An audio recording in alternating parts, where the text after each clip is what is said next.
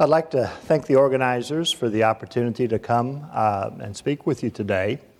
Uh, this is the first uh, time I've spoken to a group of physician's assistants, so I'm not sure if my presentation on these two subjects is going to be correct or not. So I guess the audience comments later will tell me uh, if I aim too high or too low in that regard. I'm sure there are a lot of young people just starting their careers in the room, and then there's, I know there's very experienced people uh, in the room clinically. Uh, so it's a bit of a mixed audience in that regard. As I walk around the meeting, I'm very impressed. I mean, the large number of people here on a beautiful Friday afternoon is uh, one, one testament to the, uh, to the uh, meeting uh, quality. the posters, interesting, the exhibits. Um, it's a very, very nicely organized meeting. Kind of meeting that I used to go to in dermatology when I started 30 years ago. Uh, the American Academy of Dermatology was a small, intimate meeting like this, kind of focusing a lot on medical dermatology. For those uh, who are, going to be in uh, Utah next week, uh, next month for the Maui Derm uh, program at Deer Valley, uh, I'm going to give the connective tissue disease talk there as well but I'm going to turn it around because that talk is a pretty long one, and it's hard for me to stuff it into an hour covering lupus, dermatomyositis, and scleroderma from somebody who has to, you know, I can't throw things out. It's hard for me. Being, being invested in these diseases for so long uh, throughout my career, uh, I want to tell you everything I know about them, but obviously that's uh, not possible in the short time frame.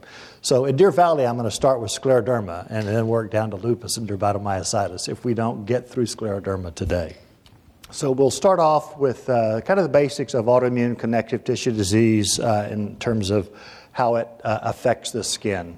Uh, again, we'll be focusing on lupus skin disease, dermatomyositis skin disease, and scleroderma. Uh, again, if I don't finish uh, all parts of this, uh, this is my current email address.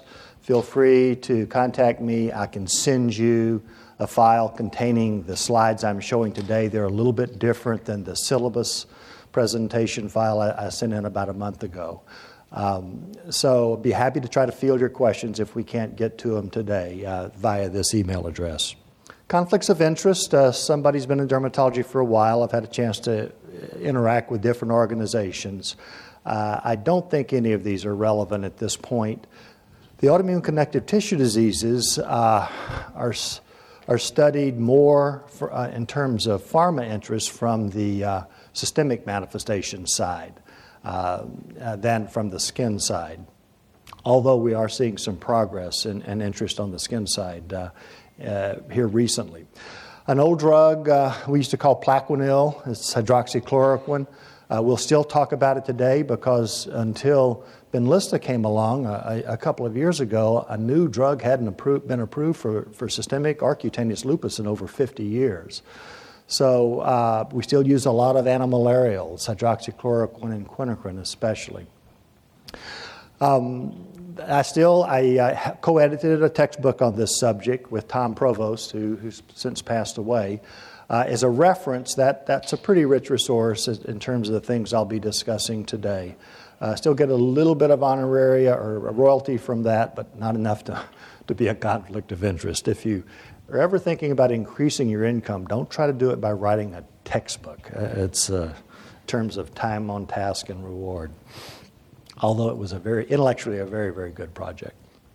The learning objectives officially um, to review the presenting visible manifestations of LE, dermatomyositis, scleroderma, uh, so that you can be prepared not only to treat those uh, problems in the skin, but to recognize how they can represent uh, what's going on underneath the surface systemically. Uh, there are these interesting relationships that uh, as, uh, as dermatology providers, we all have to be aware of uh, because we can be involved in, in really getting a patient going in the right direction because a lot of these diseases present in the skin.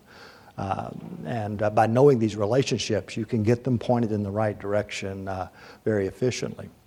Uh, and we'll just do a brief overview of the workup of these patients and, and the treatment approach of these patients. But the focus is going to be on recognizing the diseases through the skin, understanding the relationships between the variable expression in the skin of these disorders and the underlying uh, systemic elements of the diseases. Uh, lupus is a very complex disease, very challenging disease. Used to be said that if you uh, knew uh, syphilis, um, you know, you knew all of medicine. And nowadays, it's if you really know uh, lupus, uh, you know a lot about medicine in general. It's a very variably expressed disorder uh, from person to person clinically. Uh, it's got various environmental impacts that can influence the disease differentially from uh, one person to another. And we'll come back to this theme uh, the idea that these diseases, as complex genetic disorders that are impacted by environmental stimuli, uh, they are all expressed in a variable fashion from person to person. Some people have just the skin manifestations throughout their entire life. Other people never have skin manifestations. They just have the systemic uh, manifestations of the disease. And then, of course, the patients that have both cutaneous and systemic manifestations. Uh, this is true for lupus, it's true for dermatomyositis, uh, and it's true for scleroderma. And as dermatology providers, we're kind of focused on the left side of the spectrum, the skin only, or the skin plus systemic uh, involvement side. So when you think about it this way, you can, uh, uh, you can put different clinical syndromes in, into these various places along this spectrum, both for lupus, uh, the idiopathic inflammatory myopathies, and for relevance to dermatology, dermatomyositis, subgroup of that uh, group of disorders, uh, and then uh, systemic sclerosis, scleroderma. So, we're going to talk about the, these different uh, points along this spectrum as we go through the presentation today. Uh, we'll start with lupus. Uh, from the very outset, lupus was recognized as a skin disorder, uh, and that was discoid lupus in the 1850s. Uh, and it was named because of the appearance of the skin disorders. Lupus, like a wolf, was gnawing on somebody's cheek to produce this scarred discoid LE type lesion. And then, of course, the butterfly uh, is symbolic of systemic lupus, um, a sun sensitive disorder, and getting erythema in a bilateral distribution over the cheeks and nose, uh, as if the wings and the body of a butterfly. Uh, so, really, lupus from the outset has started as a cutaneous disorder, then was recognized 50 years later, really, before they recognized that this, there was this underlying risk for systemic disease activity and damage to go along with the skin lesions. Again, uh, the, a, comp, the relatively comprehensive list of the skin changes that we see in just lupus. You know, we're talking about three diseases, and, and look at this complex slide with so many fine print things on it. Uh, it is a challenging area, uh, there's no question about that. But by recognizing patterns and knowing relationships, you can start making some sense of this. Uh, I use the Gilliam classification of uh, skin disease in lupus. It's still the most widely used. There's some debate now whether it needs to be updated. Um, and, uh, but I still uh, think it's useful framework for discussing the varied clinical changes. It's divided into the two red categories on this slide LE specific skin disease on your left and LE non specific skin disease on your right. What specific means is there's a group of skin lesions that you really just see in the context of the autoimmune features of lupus. Uh, but lupus patients can also get skin changes that's part of their lupus, but it's those same skin changes can be seen in other settings. An example would be small vessel vasculitis, which we're going to talk about later. Certainly, you can see that in the, act, in the context of active SLE, but of course, as you know, and as you will see, uh, cutaneous vasculitis can be seen in a number of other settings, not really related directly to uh, lupus. So, if you're going to be thinking about the diagnostic parts of the, in the skin of lupus, you're thinking about the left side of this uh, slide, the LE specific skin lesions. Um, and uh, Dr. Gilliam uh, uh, separated those into three, three broad categories acute cutaneous LE, subacute cutaneous LE, and chronic cutaneous LE in the mid 1970s in his work uh, in both the dermatology and rheumatology groups at UT Southwestern. So we'll go through the left hand side. I'm really not going to be able to have the time to, to, to spend uh, on the uh, right hand side of the slide. They're there in your syllabus, they're, they're things that do come up occasionally. Just a few rules about LE nonspecific skin disease. They tend to be seen in patients with active systemic LE disease activity and risk for damage in major vital organs. So they're important in that perspective. Um, and uh, they, they are often treated in the context of treating their active systemic lupus. So those patients with active SLE are going to be treated more aggressively with systemic immunosuppressive drugs, uh, systemic corticosteroids, other steroid sparing drugs. A lot of those skin changes will get better with the treatment for their underlying SLE. So, a biopsy of LE specific skin disease, uh, and that's part of what specific means, is that each of these three categories, uh, uh, acute cutaneous LE, subcutaneous LE, and chronic cutaneous LE, share certain features on skin biopsy, particularly at the dermal epidermal junction. Each of them displays an interface dermatitis uh, with uh, either a cell poor, T cell poor, or T cell rich infiltrate, depending on the different types of lesions. Uh, all three tend to have mucin uh, deposition uh, in the skin in association with that pattern of inflammation. And uh, we see variable uh, deposition rates at the dermal epidermal junction for immunoglobulin and complement components uh, the lupus band, if you will, the lesional lupus band in this context. But be aware that the lupus band is also used to designate the older idea that if you just tested non lesional skin, sun protected skin, like from the buttock, uh, sometimes if a patient had active SLE, you would see similar uh, deposition of immunoglobulin and complement components in that area. So it's, it's good to think about the lesional and the non lesional uh, lupus band. In this setting, uh, it's the lesional, and we're talking about lesional skin, and there are these uh, deposits at the DE junction at variable frequencies between acute cutaneous LE, subacute, and chronic cutaneous LE. So, the spectrum concept as it applies to lupus and lupus uh, skin disease is, is represented on this slide. Um, acute cutaneous LE is familiar to you going back to, to your undergraduate studies about lupus. That's the butterfly rash. The young woman goes into the sun, gets a, a persisting uh, sunburn on her face, and then gets sick, gets fever, arthralgia, uh, and, and becomes systemically ill. Uh, so that's the main form of the localized form of acute cutaneous LE is the butterfly rash, the, the malar erythema reaction that can come and go fairly quickly at times, can heal up without scarring uh, uh, in between periods of activity. The other side of the spectrum is uh, chronic cutaneous LE. Um, the classic form of discoid lupus being by far the most common subtype in that area.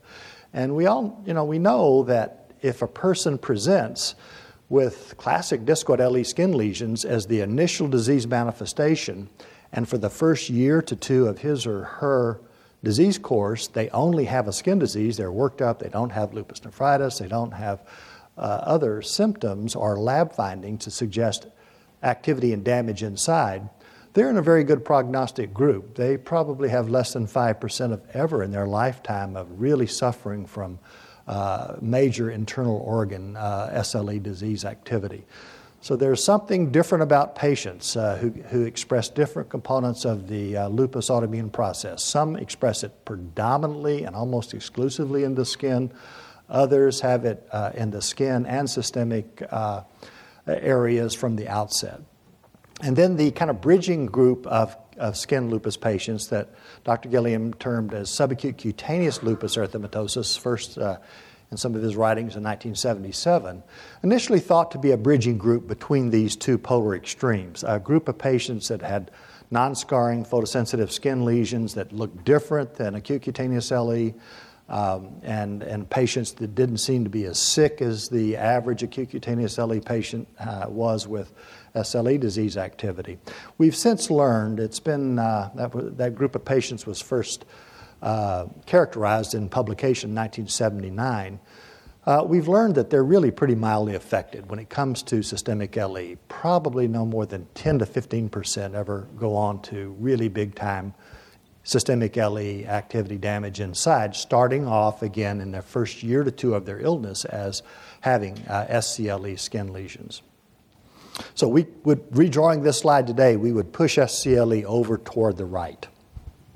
Uh, the uh, differences in ethnicity can be significant in lupus.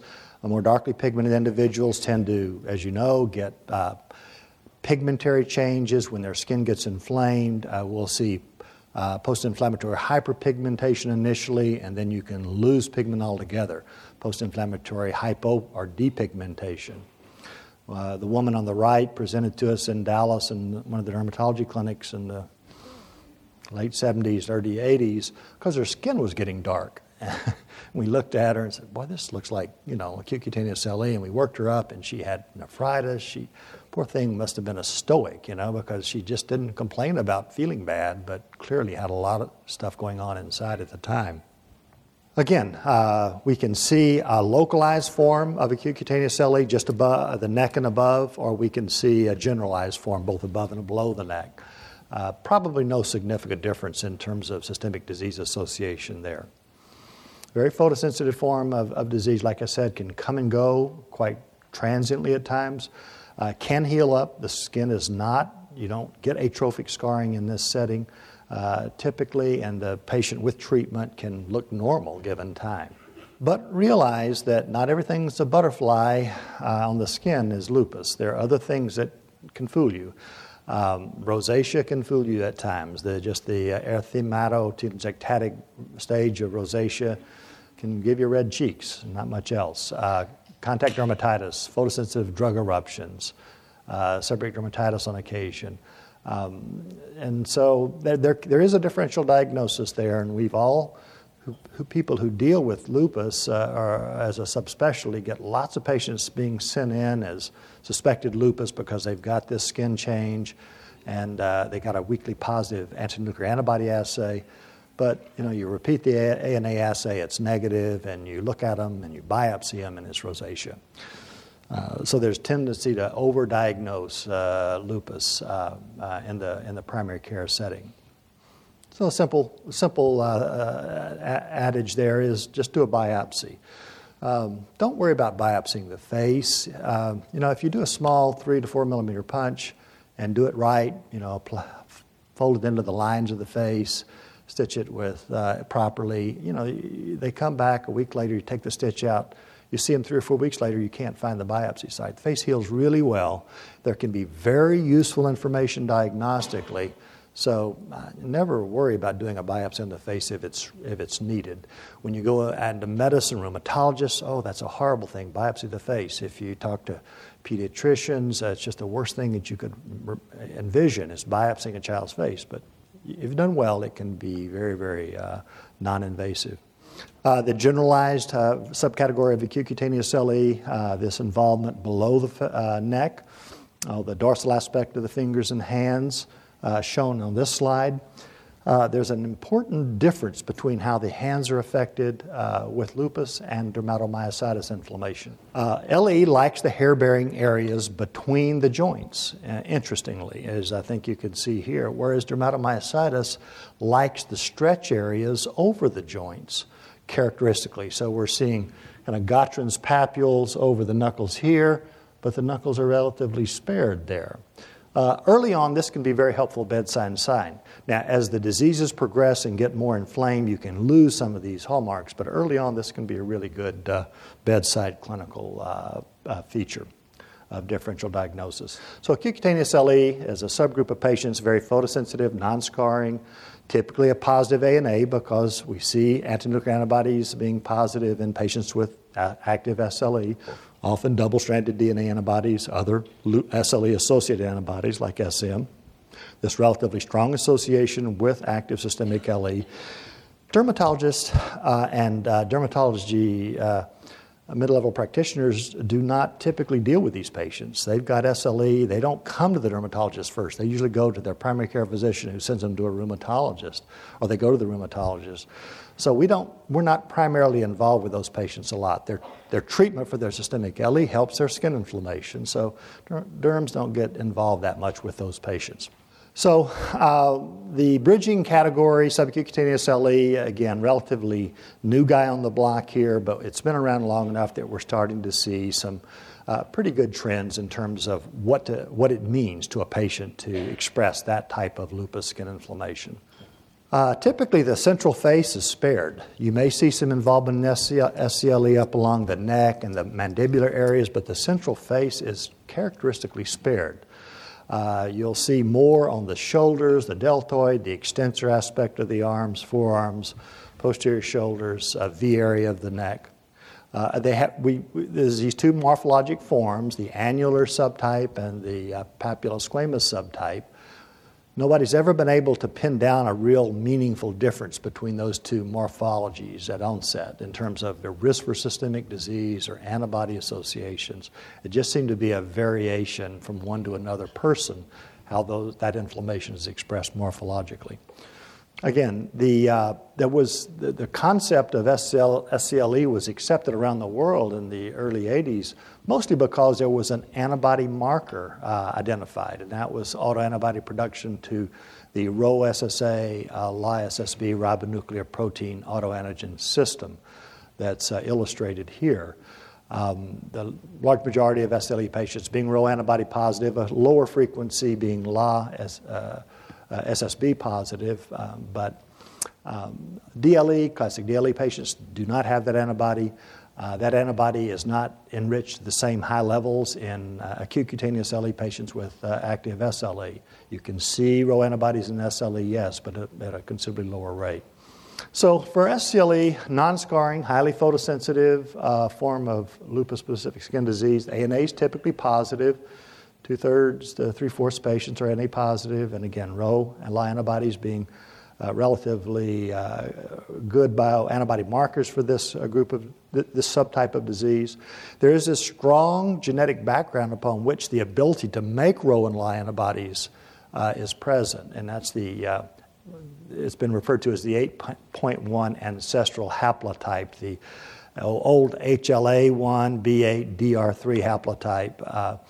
Uh, uh, and it's extended across uh, uh, and, linkage disequilibrium to other things, promoter polymorphisms in TNF alpha, C2, C4 gene alleles associated in that haplotype.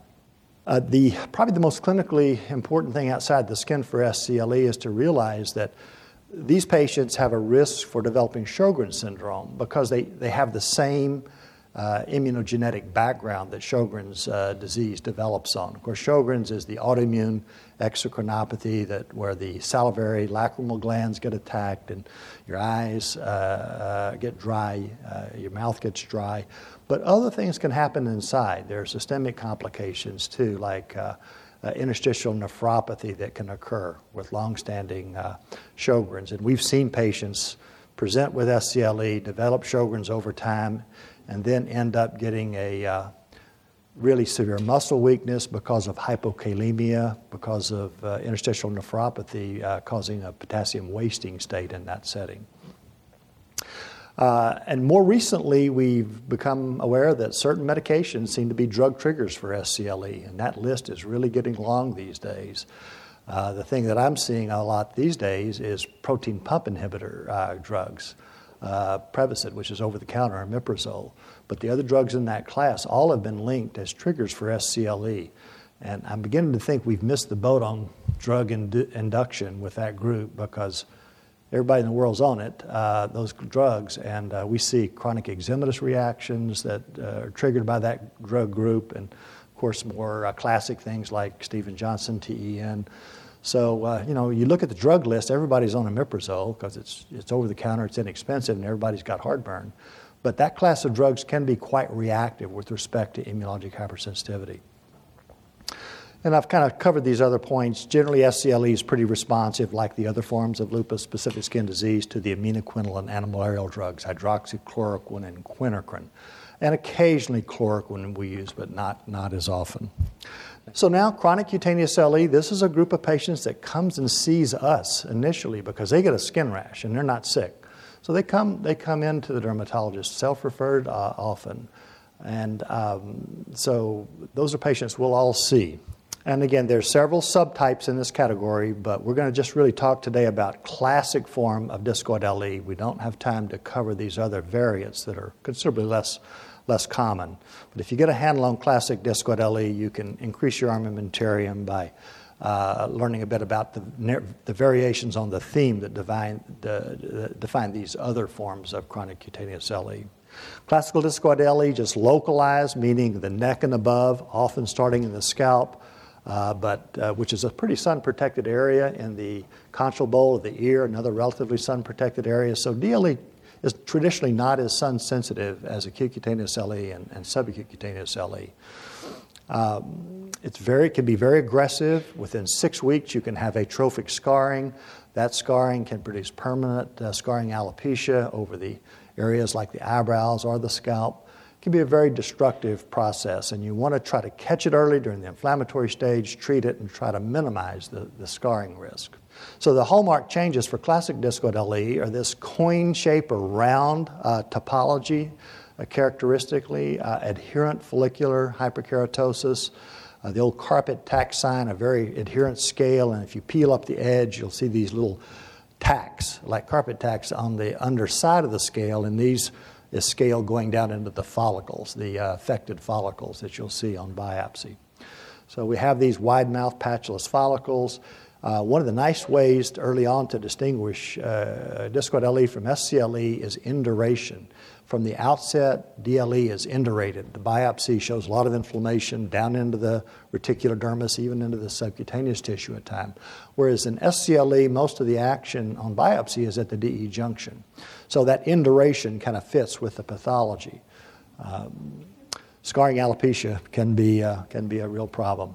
As the disease progresses, it can, uh, again, produce atrophic scarring, scarring alopecia, and in darkly pigmented individuals like this, very disabling type pigment contrast. The center of the lesion tends to, to lose pigment, the periphery tends to have post inflammatory hyperpigmentation.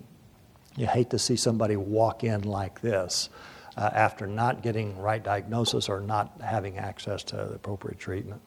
So, this peripheral uh, hyperpigmentation and central hypopigmentation, atrophic scarring, and be aware that long term DLE scars are known to have an increased risk for squamous cell carcinoma degeneration. Um, not sure exactly why, maybe the loss of pigment predisposes to more uh, uh, ultraviolet light induced injury in those areas. So we have this above the neck only form, the generalized, the localized form, but you can have it both above and below the neck. And maybe there's a little bit higher risk with a generalized type of DLE for uh, uh, developing clinically significant systemic LE at a later date. But the numbers of the studies, uh, some support that, some don't again, on occasion, the palms and soles can be affected and, and can get erosive disease, which can be quite disabling with uh, DLE in those areas. So the clinical variants are the hypertrophic or verrucous, like warty type changes occurring over lying DLE, inflammation of the skin. So verrucous or hypertrophic DLE. Uh, of course, uh, inflammation in the fatty layer primarily, lupus panniculitis, lupus profundus. Um, and then the kind of controversial areas of lupus tumidus, uh, edematous, they may be the same thing, edematous being an older term. Uh, but these uh, lesions that are very succulent around the upper body, neck, face, uh, that don't have interface dermatitis, and probably should have never been included in the LE specific skin disease category uh, because of lacking the interface dermatitis. But, but a lot of people around the world still believe they belong somewhere fairly closely linked uh, to LE. Chilblain's LE, more acral, uh, perivascular inflammatory infiltrative type changes uh, that are chronic and smoldering, and on a rare occasion, kind of a DLE looking change in the hard, soft palate uh, areas of the oral mucosa. So, classic DLE, typically scarring, less photosensitive, as I've mentioned, often ANA negative at the outset. The one thing that's really confusing in this area is the fact that you know, SLE patients, once they've declared themselves as SLE patients, maybe five years later will have a crop of discoid LE lesions pop up uh, as part of their disease activity. Um, and clinically, pathologically, immunologically, everything, they look like the kind of DLE lesions that occur in people who are otherwise healthy at the outset of their disease. So realize that if you just get a population of SLE patients, 20 to 30 percent of those at some point in their disease course will have had DLE lesions. Uh, so it's not that DLE lesions are just segregate with a really good prognosis, it's how they first appear that really relates to prognosis. They appear initially with no other disease activity markers. That's a good, better prognosis than in developing 10 years later and a year later they, they're on dialysis because of kidney failure from lupus nephritis. Uh, less than 5% of the, uh, as we've mentioned before, uh, of uh, patients with isolated uh, DLE lesions as the presenting manifestation have risk for systemic LE. Uh, later in life. Okay, screening for systemic LE disease activity and damage in cutaneous LE patients, an important part of our job as we see these patients. I've got some complex uh, graphical dis- displays here that I'm not going to have time to go over, and plus we couldn't read these fine print anyway, but they're in your syllabus. This is the ANA test, which can be a little bit daunting in terms of how to interpret it, how to order it, and how to interpret it.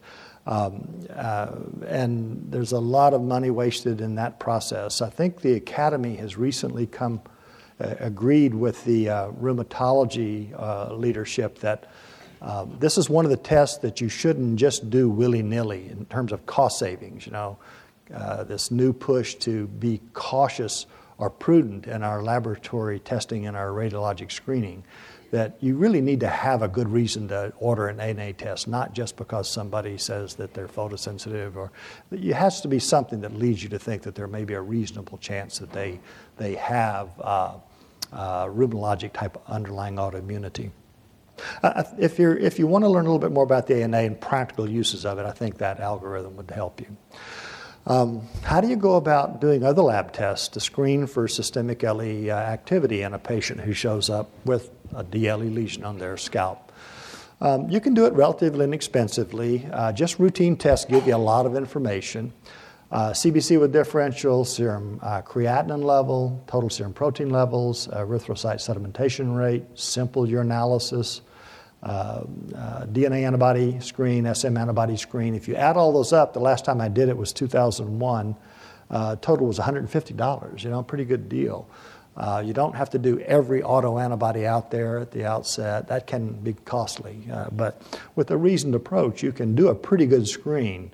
CBC gives you three indices right off for systemic, you know, LE, an AMA, or rather a leukopenia, anemia, and uh, thrombocytopenia. So you, some of these tests can, if all of these are negative in a cutaneous LE patient, you can just forget about systemic LE in that setting. Um, and the question comes up, well, how often should you rescreen these patients uh, that might be developing SLE? There's no good answer there. We used to do it every six to 12 months, but I think many people now, after the first couple of years of the illness, just don't worry about this. Uh, if a patient's developing SLE, it's usually not quiescent clinically. A patient's going to start feeling bad. That's the key to go back and reassess lab values uh, for possible uh, SLE activity. So, a patient's feeling fine, there's no, no arthralgia, no fatigue, and, and it's just their skin problem, they're not, they don't have significant SLE activity. Okay, treatment of cutaneous LE. Um, another busy slide here that probably be more helpful for you just looking at the syllabus. Kind of a, a staged approach. We always start in terms of treating cutaneous LE with topicals. That's the safest way always compared to systemic therapy. But topicals alone usually don't work for, for cutaneous LE of any sort, or LE specific skin disease. They might help, but they don't really put a patient in remission. Uh, so, sunlight uh, protection, UV protection, sunscreens, broad spectrum sunscreens, all of which our sunscreens are broad these days. Uh, physical protection is important. Uh, take away exacerbating uh, aspects of their disease, and cigarette smoking can be an aggravating factor for cutaneous LE inflammation. So, another reason in your armamentarium to try to talk somebody into trying to stop cigarette smoking. Uh, use topical steroids, can use the stronger steroids even on the face if you rotate them every two weeks with a non steroidal immunomodulator. Uh, we've done that over the years, and even with class one steroids, it's, it's really unusual to have problems, as long as the patient will faithfully rotate them. So systemic therapy is usually needed. Hydroxychloroquine alone is the first drug, uh, and then when that doesn't work, hydroxychloroquine plus uh, quinacrine to get a combined antimalarial effect can help. Remember, these drugs work very slowly. You have to give hydroxychloroquine at least six weeks to reach blood equilibrium levels where it can have its full effect. So you have to do some hand holding with patients in this regard. If you want to give them a bursten taper, a prednisone to kind of cool them off in the meantime, that's okay but you want to, you know, get them off steroids and maintain them on these safer drugs that can be used over time. Uh, the list as you go down the, st- the truly antimalarial refractory patients, you, uh, you can use retinoids, uh, Accutane, Soriatane, although I don't think that's a really good treatment in that they usually rebound very quickly after stopping those drugs, and those drugs have uh, risks and costs, uh, and they don't induce remissions, durable remissions. They're more anti inflammatory in LE, has been my experience. Dapsone occasionally will help in things like uh, active SCLE.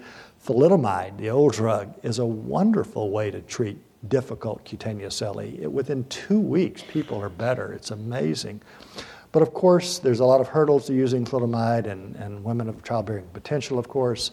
Uh, nowadays, it's the cost. Since thalidomide uh, and the newer analog lenalidomide have been shown to be cancer drugs, you know, they're, they're approved for myeloma. Uh, they're all $100,000 a year now, uh, like other cancer drugs. So it's all, unless the patient qualifies for the patient assistance program uh, that the Celgene has, you can pretty much forget about using those drugs. And then methotrexate, azathioprine, uh, CellCept, uh, you know, the poison du jour for those really refractory patients. Uh, that sometimes you have to use uh, stronger drugs uh, to keep them, uh, in terms of their skin disease activity, under control. Springtime in Utah Valley, taken just uh, about six weeks ago, a trip south from Salt Lake Valley.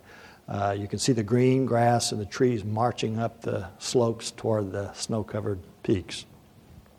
I enjoy outdoor photography. It's one of my hobbies that I really enjoy in such a scenic place as, uh, as Utah. Dermatomyositis. Um, one of the members uh, of, of that group of diseases has characteristic skin changes as uh, part of their disease. That's dermatomyositis. Um, and, uh, you know, we're often, these patients don't know that they have dermatomyositis, they got a rash and they're itching, so they come see the dermatologist or the the PAs in the dermatology office for this kind of problem. So you need to be aware of uh, how to make this diagnosis as early as you can because there's some significant systemic risks associated with new onset dermatomyositis. So a member of the idiopathic inflammatory myopathies group uh, has these unique patterns of inflammation in the skin and in the skeletal muscle, especially the, especially the proximal muscles, the shoulder girdle and the hip girdle musculature. When you think about, uh, you know, you think about lupus and skin, you think about the butterfly rash, and, and dermatomyositis is the heliotrope rash. Uh, it's this lilac-colored, reddish-purple coloration that occurs around the eyes, particularly the upper eyelids that you see on the left side of this slide. Heliotrope is just a is a flower. It's got the color, the same color or hue as does the skin change in a light complected individual. And it's interesting, the heliotrope flower kind of follows the sun, you know, throughout the progress of the sun during the day. And dermatomyositis skin disease is, is, is, is a photosensitive form of skin disease. But the heliotrope, there's nothing magic about that. It just ref- relates to the color of the inflammation. Uh, there are some other, like in cutaneous, uh, like in lupus, there's some, you know, like the LE non-specific skin diseases, uh, there's some uh, uh, skin changes that occur in dermatomyositis on rare occasion that are different than these hallmark changes. Uh, they're listed in your syllabus, but we're not going to have time to spend with those today. We're going to focus on the really disease characteristic uh, features, which are often referred to as the hallmark inflammatory changes in dermatomyositis in the skin. Uh, so it's a, it's a, it's a, it's a characteristic change, this, this macular erythema that has this red purplish color, kind of a lichen planus type hue to it, but it's in a characteristic distribution such that when you see enough of these elements come together, it's unique. You can make a diagnosis of dermatomyositis skin disease. We all do a biopsy to make sure there's an interface dermatitis there, uh, but uh, it's a very, very, you can walk in the door and, and make the diagnosis halfway across the room. And we've had first year residents, dermatology residents, join us in some of our specialty clinics over the years. And within two or three weeks of seeing patients with us, they'll come out to present a new patient. Ah, it's another dermatomyositis patient, yeah? Because they can pick up on it pretty quickly if you know what you're looking for. So it, the regional anatomy with which this type of inflammation occurs is very helpful in the diagnosis, as you'll see. Uh, again, there's an interface dermatitis, very similar to what you can see in the more superficial forms of lupus specific skin disease, both acute cutaneous LE and subacute cutaneous LE, and dermatomyositis can look very much the same under the microscope. We actually did a blinded study in Dallas way back there where, where we, the clinicians, submitted you know, cases in a blinded fashion to the dermatopathologist uh, there, and, and, they couldn't tell the difference uh, on objective criteria. Um, the lupus band is typically negative uh, in DM. That's one thing that can help, but occasionally dermatomyositis can have immunoglobulin complement deposits at the DE junction, so it's not an all or nothing phenomenon. Heliotrope rash, again, this violaceous discoloration in the periocular tissue. There's a differential diagnosis for everything, and, and true here, contact dermatitis might do this. Um, uh, there's some rare uh, uh, tropical diseases that have said to produce similar changes, but we don't see all those things every day. When we see this come in, our, our thoughts start to focus on, on dermatomyositis. Uh, Pruritic violaceous erythema of the scalp can be a very helpful uh, sign to look at their scalp, ask them about their, their scalp. When you look, you don't see psoriasis scale, you don't see seborrheic dermatitis scale. It's macular violaceous erythema. And patients complain of bitter, bitter pruritus and sometimes burning qualities uh, almost like a neuropathy type uh, symptom, more so than just itching. And the scalp tends to be one of the most itchy areas. Uh, the V sign, the open collared area, one of the photo exposed areas of the body, again, dermatomyositis like forms of lupus is photoaggravated. Uh, so we always check them in these areas. Next slide. The shawl sign, the involvement of, of the nape of the neck and the posterior shoulders as if a shawl were laying across those areas. That's a favorite area for expression of this disease process. Extensor aspect of the arms and forearms, dorsal hands, elbows and knees, these stretch areas, as I've mentioned. Uh, something about the microvasculopathy of dermatomyositis seems to be expressed more so in areas of skin that stretch compared to other areas, over the knuckles, elbows, knees very characteristic changes uh, when they're present. Uh, over the knuckles, uh, these atrophic papules, usually over the dorsal, lateral aspect of the knuckles, more so than right in the middle, uh, that have this almost uh, Wickham stria like look to the atrophic centers. Uh, just this is the classic Gottron's papules. And again, there's really nothing else in dermatology that does this in this particular location. And when you see this change and these periungual nail fold changes, uh, which dermatomyositis is characteristic of dermatomyositis, you don't have to do anything else. In my experience, nothing else simulates this set of changes in, in dermatology. And again, these nail fold changes can be very marked. The problem is there's microvascular injury in dermatomyositis skin, just like uh, microvascular injury occurs in scleroderma. Uh, and these, these big giant blood vessels that are 100 times larger than the capillaries that normally inhabit ear that are too small to be seen with the unaided eye, but sometimes you can see these uh, damaged vessels very clearly. And this central uh, avascular kind of sclerotic area. And if you've got your dermoscope with you, go to the next slide.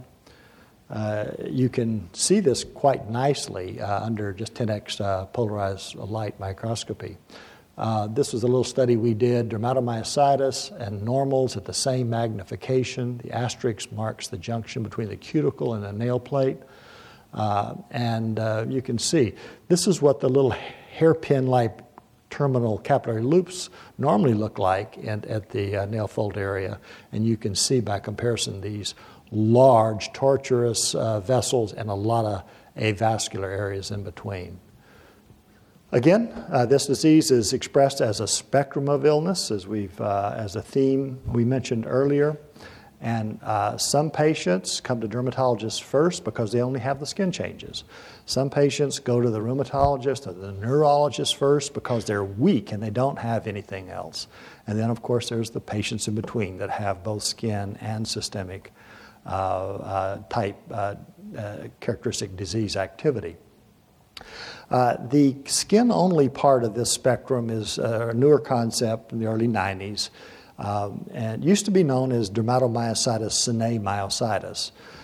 That term had been around when I was a resident for a number of years, and everybody knew about it, but there was nothing published on it, and nobody had an idea really. There was no data relating to it. It was these skin, skin only patients that occasionally showed up in dermatology clinics with dermatomyositis skin changes. Uh, this amyopathic DM term was coined to try to bring some interest, some modern interest and data generation to this group. And it's been somewhat successful. We now have quite a bit of, of uh, systematically uh, accumulated data on this skin only subgroup of patients, and some interesting trends have uh, turned out, as you'll see. So it's uh, polymyositis or inclusion body myositis when it's muscle only uh, classic dermatomyositis, what's in the middle of the spectrum, skin and muscle, uh, and then the amyopathic or clinically amyopathic uh, designation for this, the patients who have skin disease for long, much longer periods of time than is typical for classic dermatomyositis. In classic dermatomyositis, usually the most common presentation, patients have skin inflammation and muscle symptoms from the outset, about 60% of the cases, as you see here. Uh, there's a subgroup of patients who start with just the skin changes, but within a couple of weeks or just a couple of months, they clearly develop uh, muscle uh, inflammation and, and, symptoms related to their muscles. So that's just another way of, of, of the disease uh, showing itself. There's this subgroup of patients that uh, develop the skin disease and really never get clinically significant muscle disease for long periods of time, two years or longer. I've followed one woman initially in Dallas and then in Oklahoma City uh, for 30 years, uh, um, where she came in as a teenager and uh, had skin only disease, and we saw her back uh, literally 30 years later. Uh, and, and she was an exercise instructor, still had intermittent problems and sun exposure with her dermatomyositis skin flaring, but had never developed any muscle disease or interstitial lung disease. She may be an outlier. We don't really know what the long term risk is, but certainly there are patients who seem never to be uh, uh, at risk for developing clinically significant muscle inflammation or interstitial lung disease starting out as in this amyopathic subtype. Next slide. Uh, the, the, how often does that occur? Some studies, uh, maybe 20 to 30 percent of the entire world's population of dermatomyositis is in this amyopathic subgroup. Uh, and they're never counted in the traditional epidemiologic studies of, of dermatomyositis because, by definition, the rheumatology criteria for a diagnosis of dermatomyositis, you've got to have evidence of muscle disease. So, what do we know at this point about this, the patients presenting with this skin only subtype for six months or longer? That's kind of the period of time where it's really unusual for classic dermatomyositis uh, patients to go six months before they develop their muscle inflammation. Uh, but so the, the, study criteria is six months uh, cutoff for the, uh, uh, the definition of amyopathic dermatomyositis. Uh, it's more common than previously thought. there's a finite risk for interstitial lung disease occurring, sometimes fulminant interstitial lung disease and ARDS type deaths from overwhelming inflammation in lungs in people who have the skin changes of DM but have never had muscle uh, inflammation to the point of clinical recognition. Uh, NA positive, the traditional myositis antibi- autoantibodies are negative in these amyopathic patients, but there's some interesting uh, new antibodies being studied in this regard. And uh, they're not really available for clinical, for in routine clinical labs yet, but the MDA5, the melanoma differentiation antigen 5, uh, specificity of autoantibodies that's been detected by immunoprecipitation studies uh, is correlating pretty strongly in, in, various parts of the world, studies from different parts of the world, with risk for interstitial lung disease in uh, the setting of amyopathic dermatomyositis. And then another issue about following, managing uh, patients over time is the possibility of this uh, dermatomyositis being a paraneoplastic uh, phenomenon, an internal malignancy lurking and coming out clinically evident six months after your dermatomyositis presents. Uh, we don't see that in childhood onset disease, but adult onset disease, especially people at midlife and beyond, 20 25% risk of having associated internal malignancy with classic dermatomyositis. Still trying to figure out what the relative risk is for the amyopathic dermatomyositis patients, but it can occur, and we work up everybody the same with respect to malignancy workup with a new, newly presenting classic or amyopathic DM patient. Uh, screening for interstitial lung disease. Uh, this is still being worked on. You know, uh, some parts of the world, interstitial lung disease occurs in as many as 40% of dermatomyositis patients, uh, Asian populations like in Japan. In North America, it's about 10% of uh, dermatomyositis patients getting really clinically significant involvement in their lungs. So there's some genetic factors probably, or and or environmental factors at play there.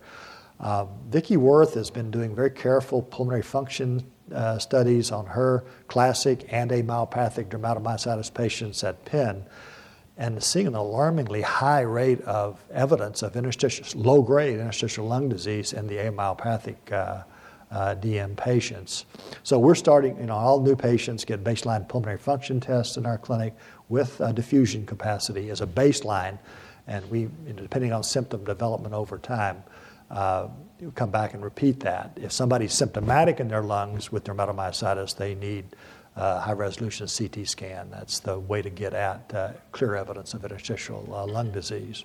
The antibodies, again, ANA is usually positive, both amyopathic uh, DM and classic DM. As I mentioned, the myositis specific antibodies are pretty uncommon, even in classic DM, uh, but very rare to non existent in the amyopathic subtype. We do have these new antibodies being developed, this MDA5 antibody correlating with risk for interstitial lung disease and there's a separate antibody system, actually two antibody systems, the NXP2 and the uh, what's called transcription intermediary, intermediary factor uh, 1 gamma. Uh, antibody being correlated with risk for internal malignancy. So we may have biomarkers in the future for both internal malignancy risk and interstitial lung disease in, in, in this uh, area and both are sorely needed.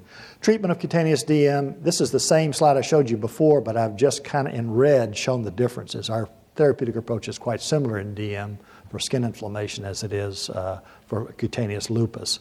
We use antipruritics more because lupus skin inflammation is typically not pruritic, whereas it's often pruritic and sometimes severely so in dermatomyositis.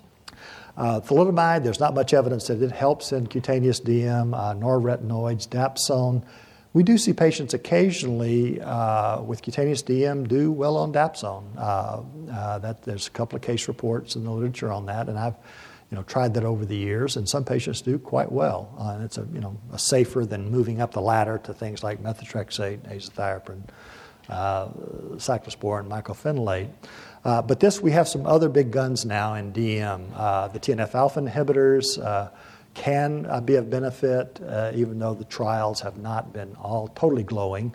And rituximab, the same thing, the antibody that depletes B cells from the circulation for long periods of time have shown good responses, and, and rheumatologists routinely use rituximab in difficult DM, even though the original clinical trials that were done didn't meet primary endpoint. But there's a role for, for those biologics in managing difficult patients. I don't have listed on here IVIG, it's just an oversight.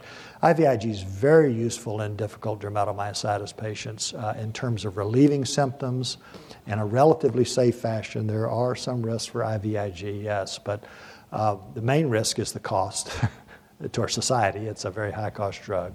But it's a way to bail somebody out. I've got several people I'm just starting to put at home, I'm putting on uh, IVIG because they've been through antimalarials and failed. They've been on Dapsone, it hasn't helped them.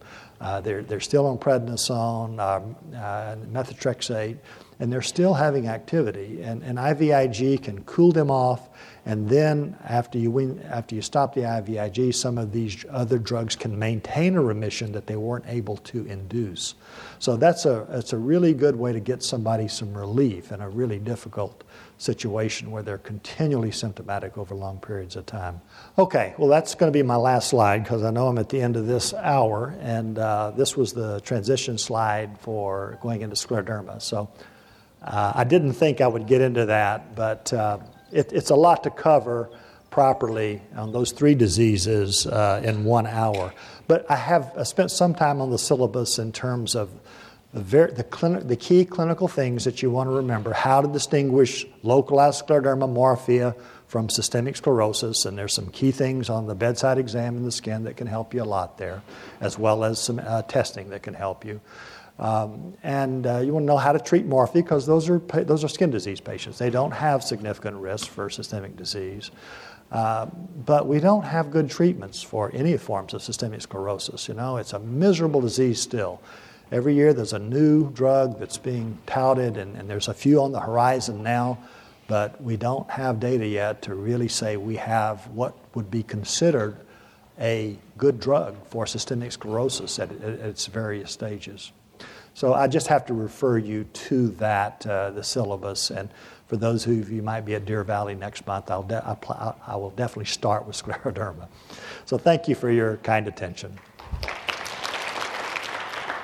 We have a few minutes for questions Will we move ahead. Thank you for your lecture. I'm curious, is there any difference in the uh, serology picture of a patient um, who develops lupus that has a, that's on a PPI versus Yeah. not on a PPI? Yeah. Is there any difference in that picture? Uh, that's been looked at pretty carefully. They, drug-induced SCLE versus idiopathic SCLE, whether it's the PPI or any of the other drugs, there's only one group uh, from Asia said to see some differences between those two groups, clinically, immunologically. Everybody else in the world can't make the distinction, including ourselves. Uh, the drug-induced get Ro antibody at the same rates. Uh, they don't get histone antibodies. You know, that's the old antibody marker for drug induced SLE, is histone antibodies, but that's not true for drug induced SCLE. Um, I don't think there's a, a recognizable difference myself. It's an index of suspicion. And I honestly think that a lot of our early patients back in the 70s in Dallas that we collected in that initial, uh, initially published cohort uh, I'm thinking back of one woman who was on hydrochlorothiazide, uh, you know, and she was one of the original 27 patients, and she, she, asked about that. Could this new medicine have been a problem? And we didn't know at that time that that form of cutaneous lupus was susceptible to being aggravated by certain drug hypersensitivity reactions. So, um, the long answer is I don't think there's a, an easy way to distinguish those. It's index of suspicion uh, the imputability being the classes of drugs that are most commonly been associated in cardiovascular drugs, calcium channel blockers, ACE inhibitors, thiazides, and of course terbinafine and dermatology, and now the proton pump inhibitors. I think are a kind of a sleeping, going to be end up being a sleeping giant in that area. If you do end up taking them off the drug, how soon do you see serology picture change? We did the literature review. It, it, kind of varied on the drug class. With the cardiovascular drugs, it was often long periods of, you know, three to, two to three months. And some of the chemotherapy uh, reports of drug induction of SCLE, they got better quite quickly. So I normally, uh, I give, I, I tell a patient, we're going to have to be off this medicine as a test for minimum of two months to fairly judge whether the drug was uh, really causing the problem or not. And I, I say it's like uh, pulling the troops out of Afghanistan when the immune response is really cranked up in the skin in a drug induced fashion. Uh, it doesn't just go away when you stop the drug. It takes a while to, to calm down. It takes a couple of months for eczematous drug eruptions and other types of drug phenomena that we see. One, la- one last question. Sure. And so, you're, um, with your experience, how often do you see chronic urticaria present as LE? I've seen two patients over um, 40 years now, seeing LE patients, where uh, chronic urticaria ended up seeming to be the presenting manifestation of SLE. Um, and it's certainly described, but it must be very rare. And to do an ANA uh, in somebody with urticaria, it's got to be a waste of money, you know. Ask them, did your joints hurt? Are you fatigued? And if they say yes, then I do an ANA. But just a blanketly do ANA in that setting, I think is probably a waste of resources. It's very, very rare. Now, urticarial vasculitis, we're going to talk about that in the next hour. That's a little bit different.